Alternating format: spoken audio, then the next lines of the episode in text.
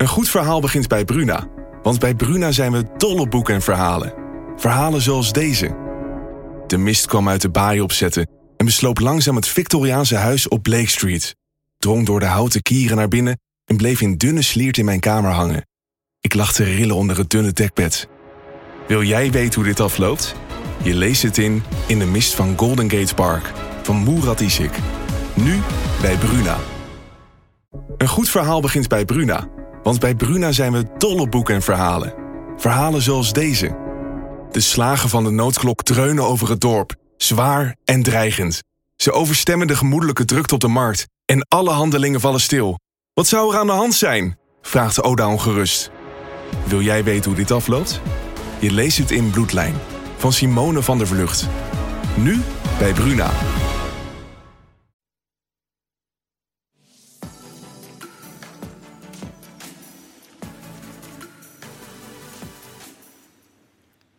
Een hele goede middag en wat leuk dat je weer kijkt naar een nieuwe Talk of the Town. Vandaag in deze show de jongens van de succesband The Vices die ondanks corona gewoon keihard aan het doorbreken zijn. Morgen is Forum weer open en dat betekent dat we eindelijk naar de bioscoop kunnen. Maar welke films moeten we zien? Gelukkig is filmprogrammeur Ruben Allersma hier en vertelt ons alles over dat filmprogramma dat klaar ligt.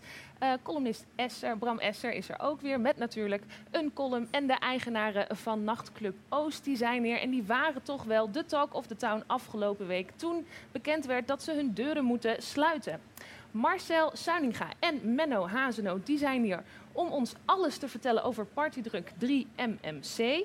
Maar eerst, en ze zit al naast me, praat ik met journalist Leonie Cinema over een stukje Drenthe dat misschien straks net zo belangrijk gaat zijn als de Chinese muur en de piramides in Egypte. Dus ik zou zeggen, ga er lekker voor zitten, pak dat drankje erbij, want wij gaan beginnen.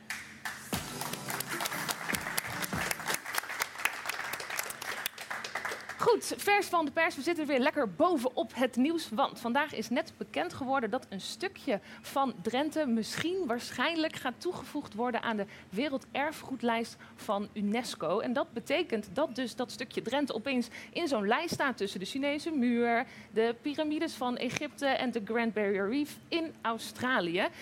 En we hebben het dan over de koloniën van weldadigheid. Leonie, wat fijn dat je er bent, want ik hoorde hiervan. Ik dacht, hè, wat? Ik snap er niks van. Allereerst, de koloniën van weldadigheid. Wat is dat? Ja, uh, als je dat zo opnoemt, dan uh, denk ik ook elke keer trouwens van... het klinkt gewoon gek, zo'n klein stukje Drenthe... tussen die klinkende namen als de Chinese muur ja. en uh, de Great Barrier Reef. Maar toch is het echt zo. De koloniën van weldadigheid zijn een, een, een, sociaal experiment eigenlijk met behoorlijk verstrekkende gevolgen, kan je wel zeggen.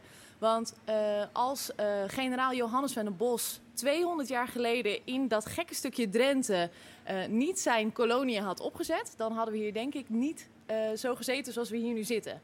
Eigenlijk legde Johannes van den Bos daar in Drenthe de basis voor onze moderne verzorgingsstaat. Dat, oké, okay, wauw. Even, daar ligt de basis van de verzorgingsstaat zoals wij die kennen. En dan moet ik meteen een beetje gas terugnemen, want ik ben heel enthousiast over de kolonie van weldadigheid. Want ik vind het een ontzettend mooi onderwerp om over te schrijven ook. Mm -hmm. uh, maar ik heb niet genoeg historische kennis, dus ik wil niet uh, figuren die daar ook belangrijk in waren voor het hoofd stoten. Maar feit is dat Johannes van den Bos uh, een systeem had bedacht om armoede tegen te gaan.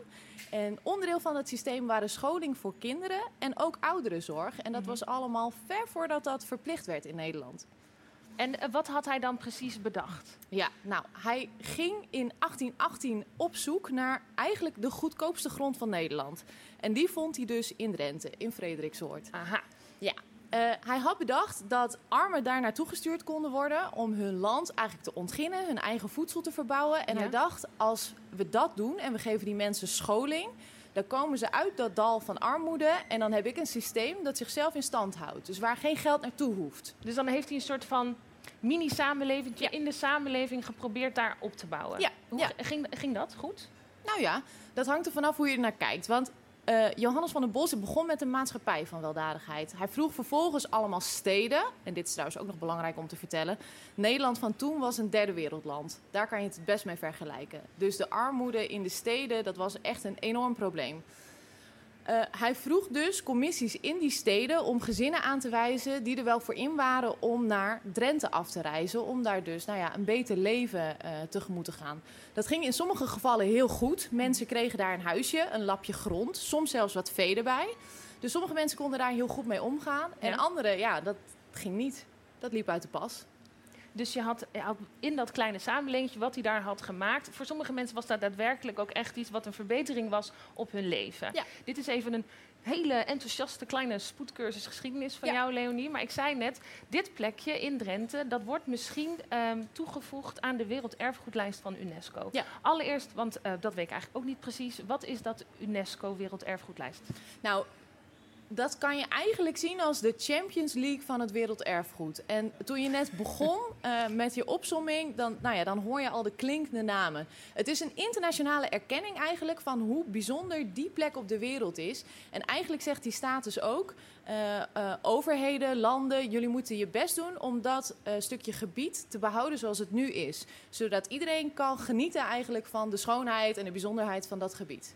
Nou, uh, zei ik net al, waarschijnlijk worden ze toegevoegd. Vandaag is bekend geworden dat ze waarschijnlijk, dus het is weer een soort halve lekkere primeur die we hebben. Ja, wat, wat, wat moet er nog gebeuren dan dat dat helemaal zeker is? De UNESCO-commissie moet deze zomer, dat gaat eind juli gebeuren, moeten ze nog definitief een klap op de plannen geven eigenlijk. Dat is in het kort waar het op neerkomt. En de voorzichtigheid die je ook terug hoort in de woorden van de Drentse gedeputeerde bijvoorbeeld, die al heel lang met die plannen bezig is, komt ook voort omdat het een internationaal dossier is. Mhm.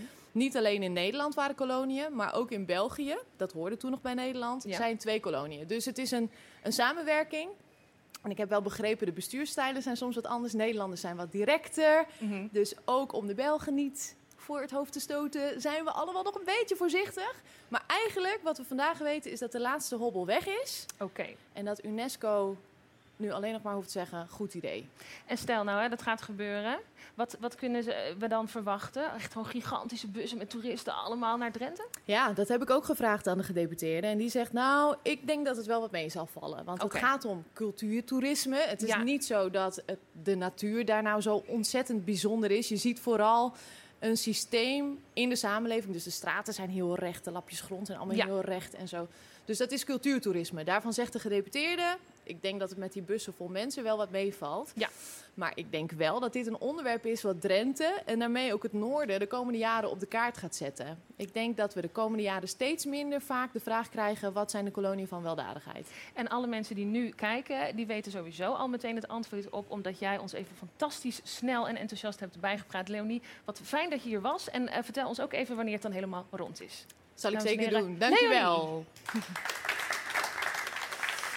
Leonie gaat lekker zitten. En uh, ja, ik zei het uh, net al even. Designerdruk 3 MMC. Vanaf komende najaar is dit uh, 3MC, MMC illegaal in Nederland. En als het aan de overheid ligt, verbieden ze het liefst al die designerdrugs. Maar goed, hoe ziet eigenlijk dat hele drugsmarkt er nu op dit moment uit? En welke rol spelen daarin designerdrugs? Inmiddels aangeschoven Marcel Seuninga van Verslavingszorg Noord-Nederland. En Menno Hazenoot. Je werkt overdag in de gehandicaptenzorg. En ik heb begrepen dat je s'nachts actief bent als MC bij hardstylefeesten. Yes. Wat een lekker contrast. Lekker, Heren, wat fijn dat jullie er zijn. Allereerst, uh, Marcel, dan begin ik even bij jou. Ja. Wat is nou 3MMC? Ik struikel er zelf over, want ik, ik ken het niet zo goed. Uh, wat is het en wat doet het met je? Nou, 3MMC is eigenlijk een, een nieuwe psychoactieve stof. Het valt onder de designer drugs of research chemicals noemen we het ook wel. Het is legaal. En um, het is eigenlijk een uh, gesynthetiseerde kat. En kat uh, kennen we misschien van uh, Somalië, Ethiopië. Daar groeien die mooie struiken. En dat wordt door oh, asielzoekers ja. wel gekoud, zeg maar. Nou, als je dat gaat synthetiseren, krijg je 3-MMC. Daar is het dus een afgeleide van. Mm -hmm. En de werking, gebruikers zeggen, het zit een beetje tussen cocaïne en ecstasy in. Mm -hmm. En als we kijken naar de risico's en effecten, dan lijkt het wat een amfetamineachtige okay. speed. Als we gaan kijken nu even naar hoe de drugsmarkt er nu uitziet, hè, mm -hmm. en dan even in Nederland. Wat valt jou op? Uh, nou ja, er is nu best wel veel aandacht hè, voor 3-MMC. Uh, omdat dat ook met chocoladeletters in de krant heeft gestaan natuurlijk. Ja, je kon er niet omheen. Nee, maar Als, we, als we kijken naar de drugsmarkt in het algemeen, dan zien we eigenlijk dat de klassieke drugs zoals ecstasy, MDMA is dat, speed, cocaïne, nog altijd het meeste gebruikt worden. Mhm. En dat 3-MMC eigenlijk, nou, daarin mee vergelijking marginaal uh, gebruikt wordt. Het is dus heel erg klein. De chocoladeletters die gaan vooral over dat er een stijging is, mhm. eh, eh, dat ze meer problemen signaleren. maar dat is een stijging van weinig naar iets meer, zeg maar. Wat vind je nou eigenlijk van al die aandacht voor deze designerdruk op dit moment? Ehm, nou ja, ik snap hem wel. Ik snap ook de zorgen wel. En tegelijkertijd um, ja, is het onze taak als, als verslavingszorger om ook het altijd een beetje te nuanceren. Hè, um, de, de problemen op het gebied van alcohol uh, en de klassieke drugs is, is, is vele malen groter dan de problemen als het gaat over 3-MMC. Ja. Niet de nadelen van het middel, hè, want het kan en verslavend zijn en ook best risicovol zijn. Maar als het gaat over aandacht, dan denken we van ja, de, de, de meest klassieke middelen worden nog altijd het allermeeste gebruikt. Zijn dat ook de klassieke middelen, dat zijn op dit moment ook dan de populairste? Ja. En dan hebben we het over cocaïne, ecstasy. Kijk, als je, als je heel sec kijkt en je kijkt naar de definitie van de Wereldgezondheidsorganisatie, die, zijn, die zegt drugs zijn alle middelen die op een of andere manier van invloed zijn op ons bewustzijn. Ja. Nou ja, dan uh, uh, wordt het meeste, en zien we ook de meeste problemen, de meeste verslaving met roken, tabak. Ja. vervolgens alcohol, cannabis, slaap- en kalmeringsmiddelen. Nou ja, en dan komt zeg maar de uitgaansdrugs. En dan zien we bijvoorbeeld in de leeftijdsgroep 18 tot 24 jaar dat MDMA of ecstasy ja. wat bovenuit steekt. Menno, ik ga even naar jou. Jij zit hier vandaag nu eventjes ook als een beetje een ervaringsdeskundige. Kan je mij vertellen de allereerste keer dat jij in aanraking kwam met uh, drugs? Uh, harddrugs. Met harddrugs? Ja, niet dus over wat we net hadden, roken, biertje, harddrugs. Met harddrugs. Dat was vrij vroeg al. Uh, op mijn vijftiende kwam ik in aanraking met harddrugs. op inderdaad een hardstelfeestje. En, Waar je aan het MC'en was ook? Nee, nee ik oh. was toen nog geen MC. Oké. Uh, toen was ik als, uh, nou ja, ik zag er vrij, vrij jong, al vrij oud uit. Dus ik was mee met vrienden. was naar een hardstyle en op de wc werd mij daar wat aangeboden. En hoe, hoe gaat het dan? Hoe dat aanbieden gaat? Ja, ja. ben je aan het plassen en degene naast je ook? Of? Nou ja, er stond, er stond iemand vrij, uh, vrij amicaal en vrij bewegelijk op die wc. En ik was wel benieuwd waar het vandaan kwam. Waarom sta je daar zo? En zo toen begon hij een heel verhaal over, over wat hij gehad had. Nou, leuke quote. Ik vroeg hem, hoe kom je eraan? En hij zei, hoe kom ik er weer vanaf? En, en toen dacht jij, wauw. nou, ik dacht niet zozeer wauw, maar toen heb ik wel het, toen had ik zoiets van, nou, laten we dat eens een keer gaan proberen. Ja. ja. En wat was het wat je als eerste probeerde? Uh, het was een ecstasy-pil. Een ecstasy-pil. Ja. We hebben het nu even specifiek, omdat het in koeienletters ook overal staat over 3-MMC. Ja.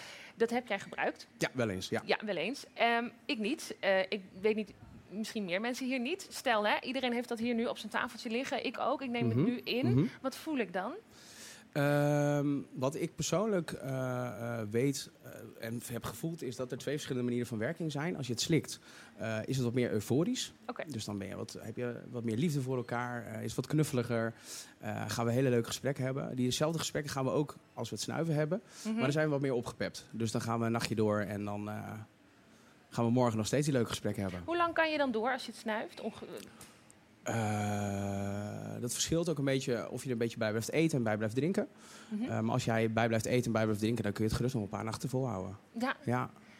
Marcel, nog even over dat designer drugs. Ja. Um, je kan, er zijn ook hele makkelijke kleine afleidingen van. Dus nu is 3-MMC verboden. Ja. Maar dat betekent natuurlijk dat het... dan is het toch gewoon wachten op een soort kleine aftakking daarvan. 2-MMC bijvoorbeeld. Ja, nou ja, dat is ook een beetje de, de grap natuurlijk bij, uh, bij designer drugs. Daarom heet het ook designer drugs. Het is een beetje het kat-en-muisspel tussen...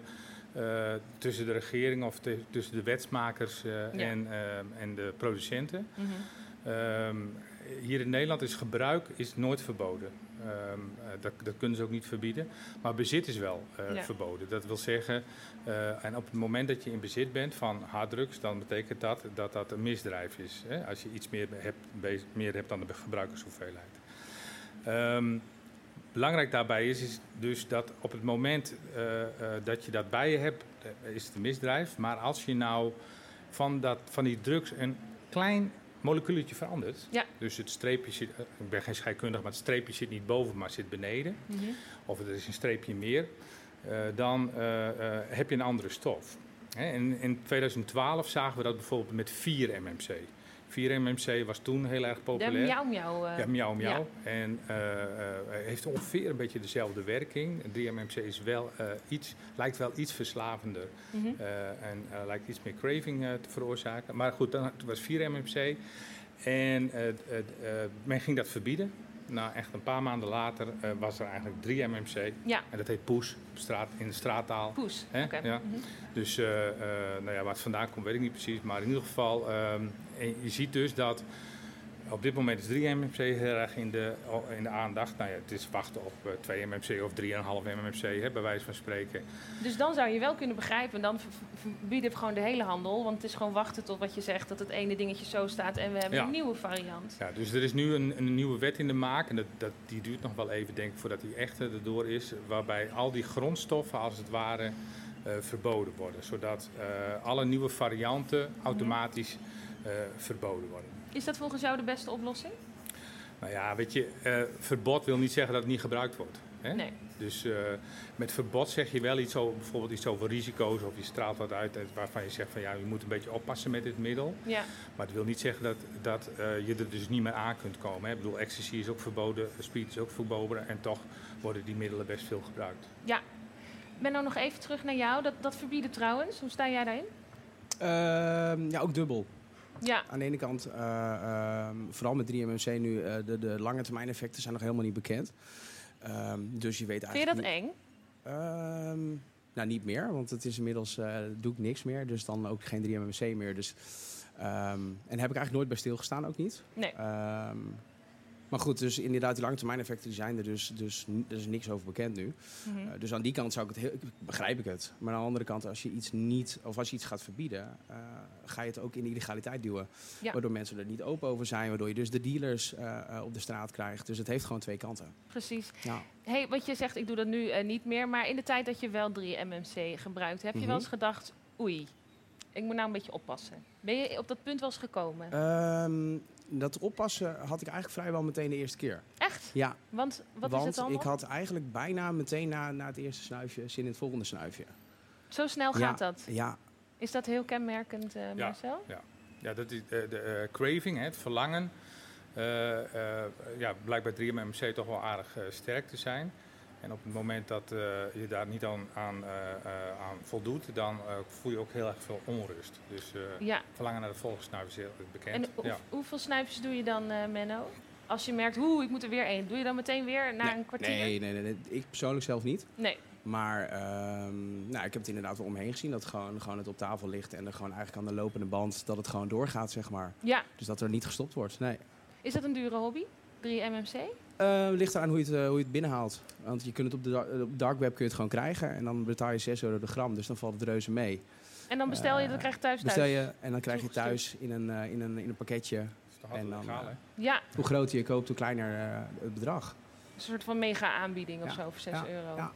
Jeetje. Ik wil jullie heel erg bedanken, want de tijd zit er alweer op. Dat we toch even wat meer weten over 3 MMC. En ik zou zeggen, neem je drankje lekker mee en geniet nog even van de show. Menno, Marcel, bedankt. Yes. En uh, we gaan van 3 MMC naar onze columnist Bram Esser. Ik ben uh, heel benieuwd, uh, Bram, die komt er aanlopen. Wat gebruik jij zoal? Koffie. Koffie? En alleen maar koffie? Oh, je microfoon meteen. Ja, ik heb wel een tijdje geprobeerd te microdosen met, met paddo's. Alleen is het dan heel moeilijk om de dosering uh, goed te krijgen. En dan loop je op een gegeven moment helemaal... Was het toch niet meer zo'n micro? Nee, want je denkt, ik wil dan lekker kunnen werken. Maar... ja. Maakt dus het werk dus misschien daar moet wel... je mee oppassen. Ja. Nou, waarom heb ik wel begrepen dat je toch wel in een soort van verslaving bent gerold nu? Is dat zo? Ja. Oh ja. Ja, ik, ik hint naar je column. ja, nou ja, ja. Ja, nee, precies. Dat zou je kunnen denken, ja. Ja. Misschien is dat zo. Ik ben heel benieuwd. Ja. Mijn vriendin vroeg me of ik de opvang al had betaald. Ik mompelde dat er geen geld meer op de gezamenlijke rekening stond. Jawel, zei ze, ik heb net nog duizend euro gestort. Dat was het moment waarop ik haar schoorvoetend moest opbiechten dat ik van dat geld bitcoins had gekocht. U kunt zich het verdere verloop van dit gesprek wel voorstellen. Dat ging niet zo soepel. Maar ja, de koers was spectaculair gedaald nadat Elon Musk had getweet dat je geen Tesla meer mocht kopen van bitcoins. En dit was dus het moment om in te stappen. Mijn vriendin kon er met haar verstand niet bij. Jij die altijd moeilijk doet over geld, zeurt over dure hotelkamers, liever thuis koffie drinkt dan op een terras, vergooit je geld aan bitcoins. Ik had het gedaan omdat je als freelancer zult moeten beleggen in aandelen als je ooit nog van een pensioen wilt genieten. Maar zij vond dit geen beleggen, eerder gokken. Gelukkig kreeg ik morele ondersteuning uit onverwachte hoek. Op een mooie avond kwam ik op het balkon van ons groepspand de crypto-feministen tegen. Het zijn eigengereide, onafhankelijke vrouwen die ergens diep in de jaren negentig het levenslicht zagen. Ze hebben hun eigen taaltje en praten de hele tijd over memes. Een soort lollige plaatjes die op internet de ronde doen en waar ik de grap meestal niet van inzie. De crypto-feministen zijn kritisch op de centrale overheid en zijn bijvoorbeeld tegen vaccineren. Ze houden van deze digitale muntjes omdat het net als downloaden peer-to-peer is. Dat wil zeggen, er is geen centrale bank, maar het geld wordt van individu tot individu verhandeld. Power to the people. Geen centraal gezag opperde ik, maar wel een zekere Elon Musk die met één tweet de koers doet kelderen. Maar dat argument vonden ze niks. De markt is nog jong en moet zich nog uitkristalliseren. Bovendien kan echt geld ook gewoon verdampen. Kijk naar de kredietcrisis van 2008. Op aanraden van de crypto-feministen heb ik nu mijn portefeuille, zoals dat heet, uitgebreid naar alternatieven voor Bitcoin, de zogenaamde altcoins. Ik zit nu voor meer dan 4000 euro in de Cardano, Ethereum en Chainlink. Mijn eigen vriendin is nog niet overtuigd. Ze denkt echt dat ik gek geworden ben. Als jij ergens instapt, is dat voor de rest van de wereld een teken dat het voorbij is. Ik ken niemand met zo weinig zakelijk instinct als jij. Touché. Gelukkig heb ik nu mijn crypto-feministen, waar ik terecht kan voor warmte en genegenheid. Ik heb zelfs een meme gemaakt om bij ze in de smaak te vallen. Het is een plaatje van Jezus Christus die van het kruis springt met de tekst Me buying crypto. Ze gaven me vele duimpjes en klaphandjes. Nu ik ook nog eens gevaccineerd ben afgelopen dinsdag, is wat mij betreft de toekomst echt begonnen. Maar niet doorvertellen aan de crypto-feministen, hè? Anders ben ik die straks ook nog kwijt. Van alternative coins naar alternative facts is soms maar een kleine stap. Maar ja, het vaccin was gratis en daar ben ik nou eenmaal erg gevoelig voor. Dank u wel. Dankjewel, Bram. Ik ben uh, heel benieuwd hoe Brams uh, crypto-avontuur afloopt. Mocht je nou denken, hey, zo'n column voordragen, dat wil ik ook. Dat kan en dat kan bij de volgende uitzending al. Het enige wat je moet doen is een column opsturen. Uh, eigenlijk liefst nog dit weekend voor komende dinsdag. En wie weet sta je dan achter die felbegeerde Mike hier bij Talk of the Town. En inmiddels bij mij aangeschoven is Ruben Alleswaar. Ruben, hallo. Ik zei het al even.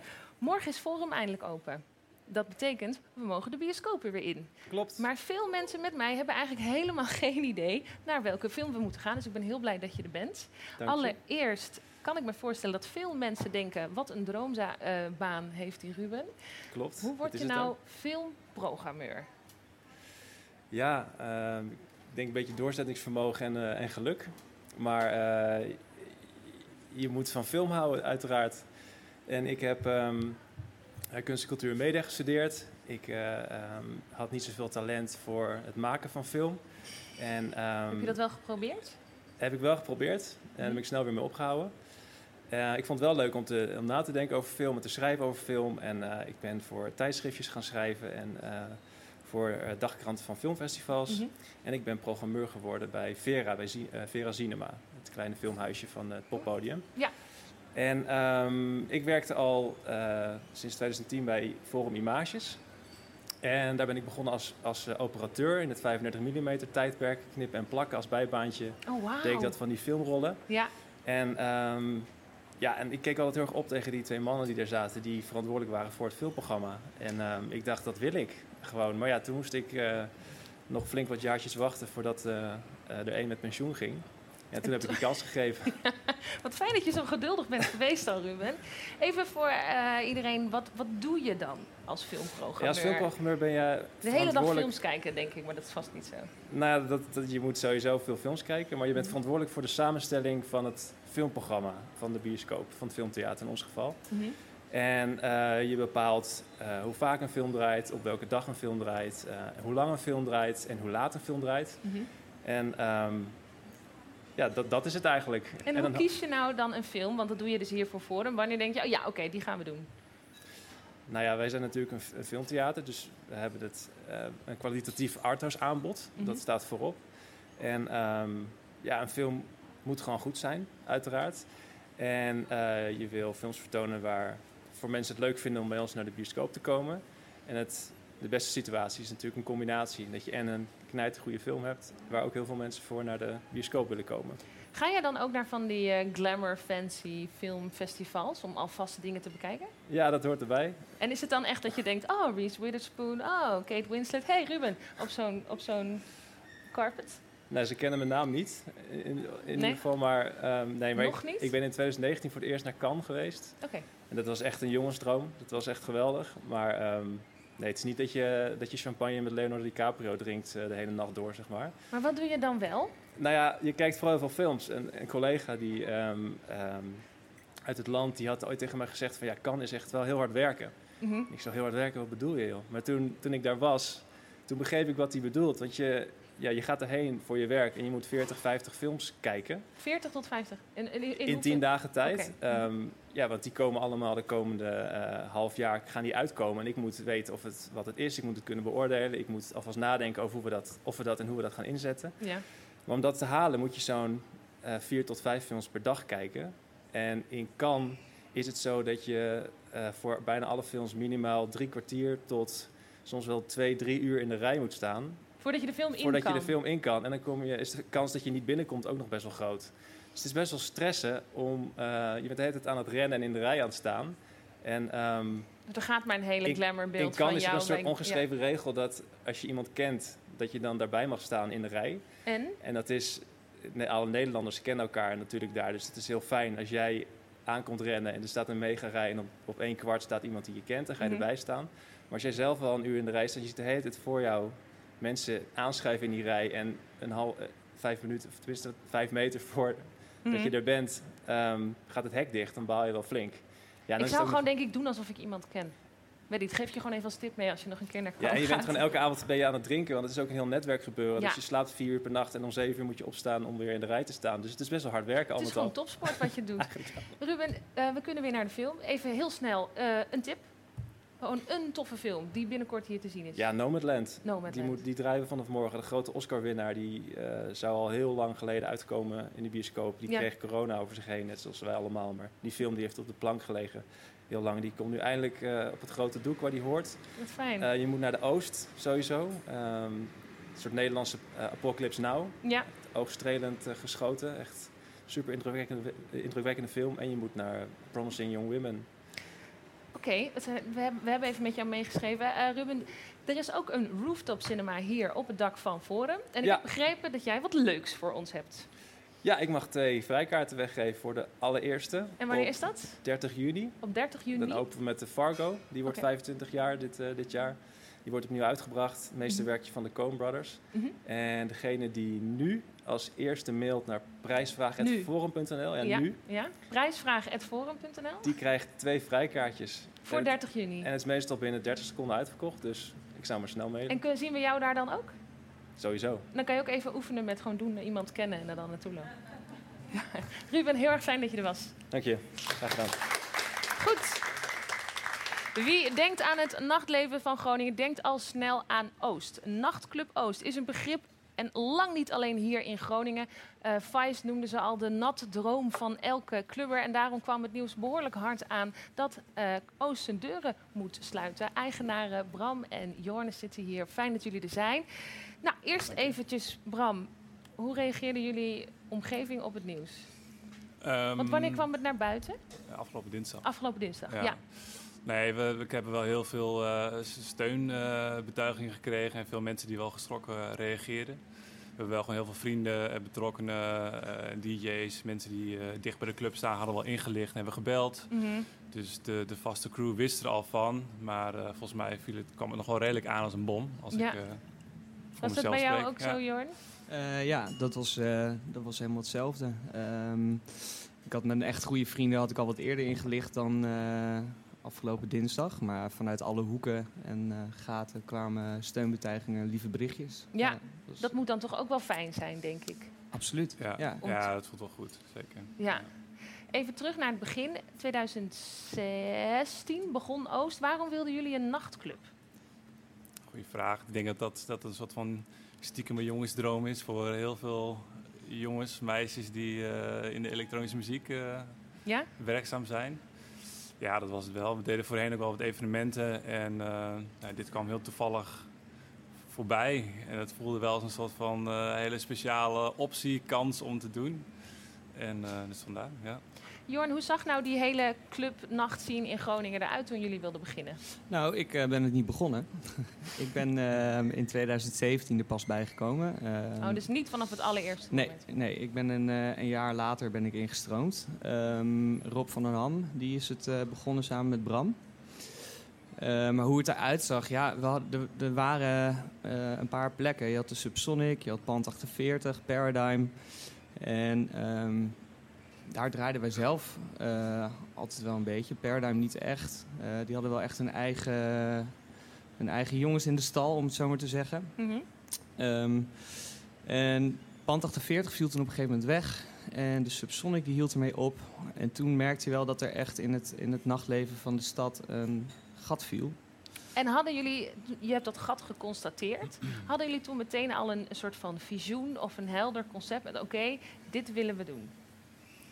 Uh, ik denk dat er qua programma wel wat vernieuwender waren, wel wat progressiever. Al vind ik dat heel lastig om dat in die termen uit te drukken. Dat is natuurlijk iets wat iemand leuk vindt of niet. Mm -hmm. um, maar ik denk dat wij qua programmering wat vernieuwender waren zijn. En um, ook, we vonden het ook heel belangrijk om een soort maatschappelijk thema toe te voegen. Dat hebben we vanaf het begin af aan direct gedaan, middels een discours. Een soort van discussieavond, of in ieder geval een vormloze avond kan ook middels een film zijn, middels een spreker. Of... En wat voor thema's hebben we het dan over?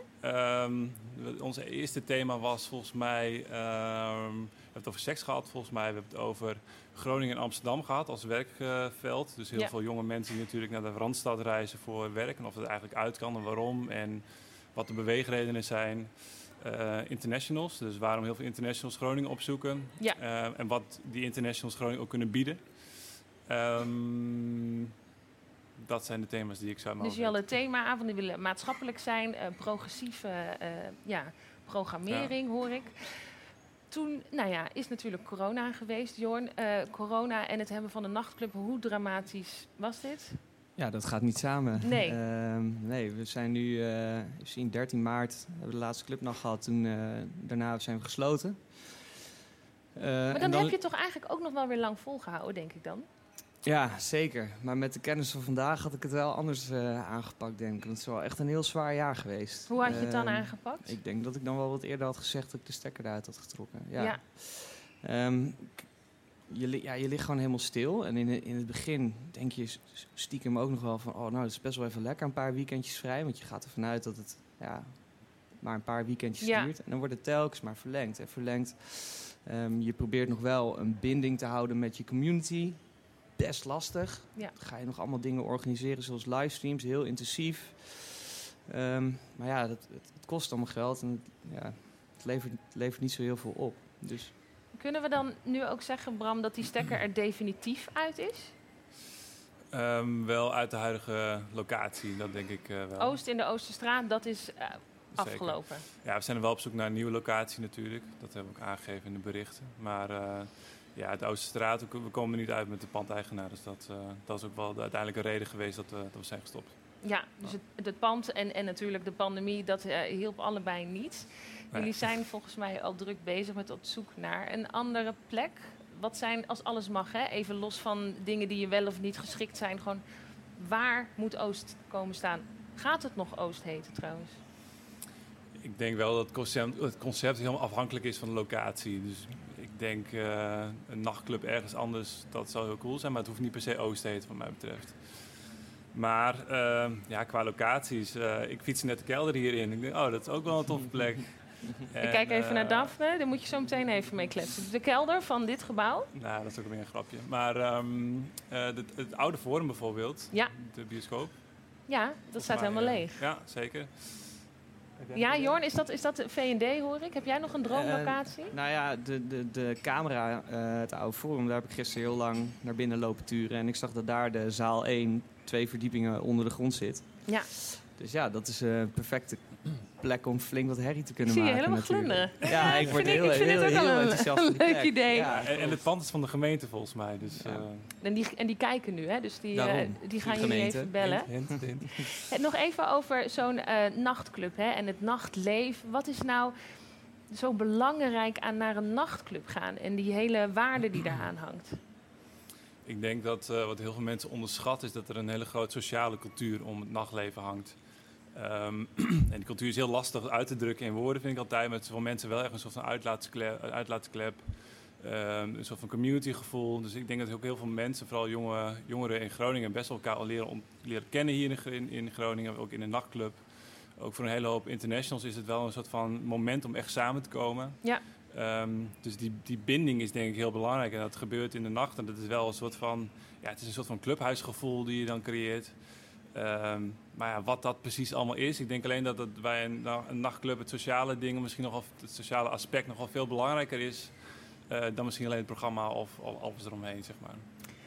Nou, Jorn, um, dingen als uh, Simplon of op Vera, poppodia, die worden volgens mij best wel gesteund. Die uh, hebben het niet heel, heel zwaar.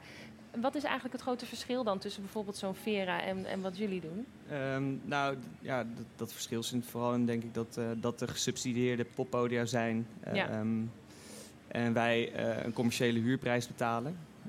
Um, op het moment dat je afhankelijk bent van een huurbaas die een korting intrekt en een huursverhoging doorzet, ja, dan wordt het, dan wordt het wel heel lastig.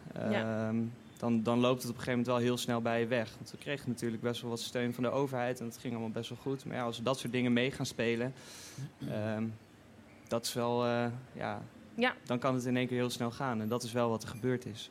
Nou weet ik dat in Berlijn uh, bijvoorbeeld, daar wordt de clubscene eigenlijk gewoon door, het door de stad en door heel Duitsland net zo belangrijk gezien als naar een museum gaan. Dat hoort gewoon bij de cultuur. Hoe gaat dat hier in Nederland? Um, wel een stukje anders. Ja? ja. Um, ja, ik denk dat in Nederland, uh, ik denk vooral de erkenning dat clubs een bepaalde culturele waarde vertegenwoordigen, is er momenteel niet. Ik denk dat vooral clubs momenteel gezien worden als horeca, dus in principe gewoon als bar of uh, het rest, is een bar, een restaurant of een, of een nachtplek uh, voor in de nacht. Um, maar niet per se als een poppodium bijvoorbeeld, of dat er een bepaalde culturele waarde toegevoegd wordt. Gaat nee. dat veranderen, denk je? Uh, wellicht. Ik denk wel dat dit, dit, het moment is dat het blootgelegd is. Uh, en dat er wellicht een verandering kan plaatsvinden uh, wat dat betreft. Ja. Um, en het verschil zit er ook vooral in, denk ik, dat nachtclubs over het algemeen zichzelf wel redden. Dus die redden het qua financiën zeg maar net. als je het vergelijkt met een poppodium zal het zonder subsidie vaak niet kunnen bestaan. ik denk dat nachtclubs daarin vaak wat, wat efficiënter, wat, wat sneller en wat ja. bij de tijd zijn met een aantal dingen. Um, en dat is wel het grote verschil, denk ik. Ja. Nou wil ik even als laatste vraag van jullie weten. De, de deuren gaan dicht, Oost-Oosterstraat, dat is verleden tijd. Komt er nog een eindfeest? Tuurlijk. Oké, okay, gelukkig. En wanneer? Waar? Kunnen we al een kaartje kopen? ja, nee, het, uh, het, hangt natuurlijk helemaal vanaf uh, wat er weer mag natuurlijk. Maar ja. het idee is dat we vanaf, uh, uit mijn hoofd, de eerste weekend van augustus... elke zaterdag één, één dag open zijn in de week... En met een speciale afsluiting. En de closing weekend is op 3 en 4 september. Oké, okay. dat ja. houden wij dus in de gaten. Ik hoop dat jullie dat misschien een beetje kunnen uitpakken. Ik denk dat jullie dat wel gaan doen. We gaan ons best doen. Zie, ik zit hier een beetje te, te, frutselen. Hè? Ja. Kom, jij, uh, kom, jij, langs? Ja, en komen jullie het even aankondigen hier dan, jullie uh, eindfeest? Lijkt me leuk. Fijn dat jullie er waren. Ga lekker zitten. En mag ik een applaus voor Bram en Jorn. Goed. Doorbreken met je band terwijl je in een pandemie zit. De Groningse band The Vices die hebben dit gewoon voor elkaar gekregen. Die zijn eigenlijk niet meer weg te denken uit de Nederlandse muziekscene. Ze stonden al op Noorderslag, op Bevrijdingsfestival, Eurosonic. En bij de 3FM Awards hebben ze het voor elkaar gekregen om een hele zaal te laten schreeuwen en dansen. En ze zijn hier. Heren, jullie mogen gewoon lekker bij me komen zitten hoor. Ja, we hebben hallo Simon en Jonathan. Yes, hi. En dan Jonathan, jij bent de gitarist van The Vices. Simon, bassist van The Vices. Met hoeveel zijn jullie in totaal? In totaal met z'n viertjes. En waar zijn de andere twee? De andere twee, onze drummer zit momenteel in Zwolle. Die is volgens mij bezig met zijn scriptie. Ja, en uh, Floris die is op dit moment bij 3FM. Die is nu bij 3FM? Ja, ja bij het kampvuuruurtje. Bij het kampvuuruurtje, wat is ja, dat? Bij, ja, wat is dat? Een festival, uh, festival top 999, die wordt vandaag volgens mij gestart. En toen... Uh, met allemaal mensen van 3FM en dan gaan ze gezellig uh, kampvuurliedjes zingen en uh, het een en ander doen. Oké. Mm, we zouden natuurlijk in eerste instantie hier langskomen. Alleen uh, Floris, of ik kreeg gisteren dus binnen van, oh 3FM wil ons ook hebben. Dus daar hadden we het over gehad van, dan gaat Floris naar 3FM en dan doe ik Zijn wij hier? Super handig. Jullie kunnen je gewoon opsplitsen. Het is gewoon zo ja, toch? multitasken. multitasken, inderdaad. Ik zei het net al. Uh, ik vraag het even namens alle artiesten in heel Nederland. Doorbreken en super lekker gaan met je band in tijden van corona. Hoe doe je dat? Gewoon lekker doorgaan. Ja, dat is heel mooi. lekker doen wat je leuk vindt. Ja, ik weet niet, we hebben sowieso onze frontman Floris is erg, uh, erg ambitieus. Dus die, uh, die gaat altijd lekker door. Lekker ADHD, altijd springen van hut naar her. En zo zijn we als hele band zijn we wel van, ja, we bedenken wat om te doen. En we plegen belletjes totdat het lukt. Maar ja. wat, wat bedenken maar jullie dan? Het brengt ook juist heel veel kansen. Ik bedoel, ja, corona is echt fucking kut. Ja. Alleen, um, daardoor um, krijg je ook wel weer kans om nieuwe dingen te doen. Ten eerste heb je super veel tijd, want we wilden een album opnemen, dat is toen gelukt. Ja. Uh, er konden veel meer tijd in stoppen, waardoor het beter is geworden. Um, de stad Schouwburg stond leeg um, en die is normaal drie jaar vooruit volgeboekt. Dus Ja. we hebben gevraagd van, uh, kunnen we daar een keer wat opnemen? Dat mocht, want zij waren natuurlijk ook niks aan het doen, dus zij waren super hyped. Mhm. Um, Ja, wat dus ja, dat soort dingen, livestreams. We hebben een, nieuw, een biertje gemaakt, een boot. Jullie hebben bier gemaakt? Hè? hebben Ja. ja. een biertje met, samen met, Met Martinez. Martinez. Het in-en-out biertje gemaakt voor onze nieuwe single. Het in- en out biertje. Ja, Als ja. in, dit gaat er heel snel in en... Oh nee, Ja, het zo heet weer out. Naam van onze single. En heel snel uit. Nee, dat hoop ik niet. Oh, oh. Ik hoop de kant dan. Oké, dus jullie zeggen ja, het is uh, hartstikke kut, uh, maar we hebben er gewoon wat van gemaakt. En misschien uh, wel misschien een betere plaat gemaakt dan anders, omdat je de Zeker. rust hebt en de tijd hebt. De tijd. We hadden Ja. meer tijd om te schrijven en om meer tijd om in de studio te zitten. Dat was heel leuk. Ja, En natuurlijk Vicefest. Niet te vergeten. Ja, wat- Vicefest. Wat is dat? Ja, we, we hadden het plan om een, eh, een festival te organiseren en dan een dagje met, eh, met de Vices, wat er in ons hoofd omgaat, om dat in een festival te proppen. Oké. En we zouden het eerst om een klein... Veel, denk ik, gaat er om in jullie Ja, heel veel. Ja. Iedereen ADHD of ADD, dus dat is echt eh, van hut naar her. Ja. En eh, ja, onze, we hadden het eerst weer een kleinere venue, maar door, door corona konden we het uiteindelijk in de Oosterpoort doen. Ja, Nou ja, voor 300 man. Tijdens corona, super vet. ja oké. Ja, nee, jullie hebben gewoon helemaal gelijk. Dat- ik, nu snap ik een beetje hoe dat werkt. Ehm, ik zei net al even 3FM. Daar zijn jullie eh, graag gezien. Jullie zijn 3FM Talent. Wat doet dat met zo'n band als voor jullie?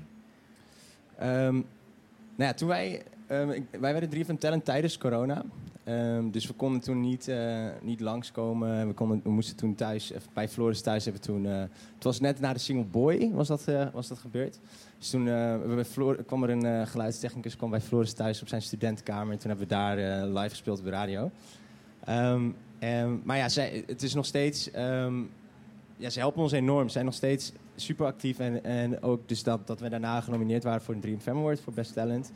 Dat was eh, natuurlijk ook sick. En al helemaal dat het een Field Lab evenement werd. Dus dat we weer voor duizend man mochten spelen na anderhalf 1500. jaar. eh, dat niet mogen doen. Ja, Ja, dat was, dat was zo onwerkelijk. Ik denk van op het moment dat, dat alles weer mag en het gaat weer open, dat wordt de allergekste gekste zomer van ons leven, denk ik. Want Allemaal vreemde moment- kopjes in het publiek. Dat- Ja. dat- oh, dat Ja. weer. en dan oh. En uiteindelijk- eh, ADHD-jongens ja, op het we zijn nog gaan stage dive aan het einde. Ja, geweldig. We waren er niet heel blij mee, want je mocht je bubbel niet doorbreken. Maar, Dat deden wij wel. Ja, we sprongen echt vol op het publiek in. Dat was echt, dat was fucking Maar ik vind het wel trouwens een heel leuk bruggetje, want we hebben een kleine verrassing, een lieve boodschap voor jullie. Het enige wat jullie hoeven doen is even naar het scherm kijken. Oh, echt? Ik kan het niet heel goed zien. Ik kom heel even daar staan. Hallo lieve Vices, we zijn heel blij met jullie, heel trots op jullie. Daarom natuurlijk ook uit 3FM Talent. Ja, en we willen jullie heel veel plezier wensen vandaag. En heel veel liefde vanuit 3FM geven. Wat hard. Wat Nou. Wat leuk, wat hard. Als Frank en Eva even een berichtje sturen dat jullie hier zitten, dan zit volgens mij wel goed. Dan zit, dan zit het wel goed daar. Ja, toch? Dat is echt lief. Hey, uh, jullie gaan uh, niet als gehele band, maar Jonathan, jij gaat het vandaag doen. Jij gaat een Ja. nummer voor ons spelen. Welk Mhm. nummer ga je doen? Ik ga Older Than No spelen. Het is het laatste nummer van eh, ons nieuwe album, eh, The Looking for Faces. Mhm. En normaal gesproken zingt Floris, dat wil ik heel even duidelijk vermelden. Ik zing hem al niet. Eh, alleen, ehm Hij doet het ja, hartstikke goed. bij 3FM nogmaals, dus ik ga dat nu vandaag doen. Ehm, en ook zonder band, dus eh, in mijn eentje met gitaar. Dus we hebben hier eigenlijk gewoon een primeurtje. Eigenlijk wel. Wat ja. heerlijk. Eigenlijk Voordat wel. ik een heel groot applaus voor jullie willen, blijven jullie nog wel even in Groningen de komende tijd, ook al zijn jullie aan het doorbreken? Ja, hoor. We blijven nog wel even. Ja, 19 juli zullen we dat nu hier afspreken ook? Ja. en ik hoorde ook dat, dat het later hier op het dakterras of zo dingetjes... eh, We gaan, we- ja, we gaan straks even babbelen. Goed. Oké, oké. Eh, voor lieve mensen thuis en natuurlijk hier mag ik een heel warm applaus voor The Voices.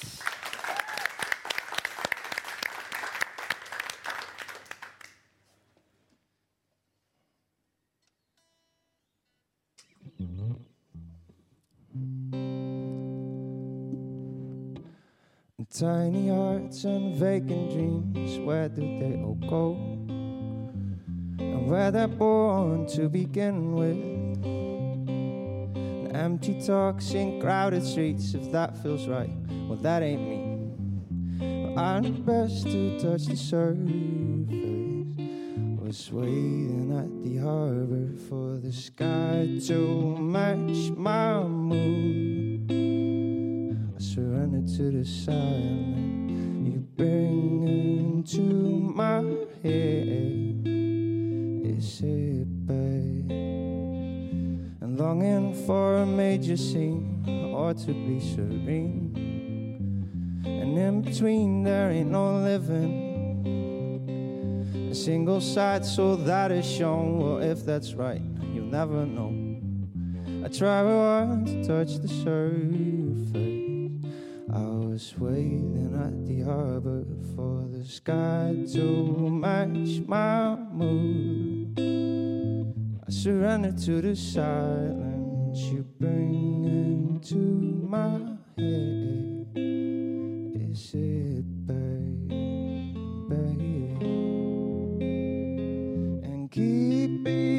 Other in town. No need to go, but that's all I know. And trying to figure it out, guess time will show, but that's all I know.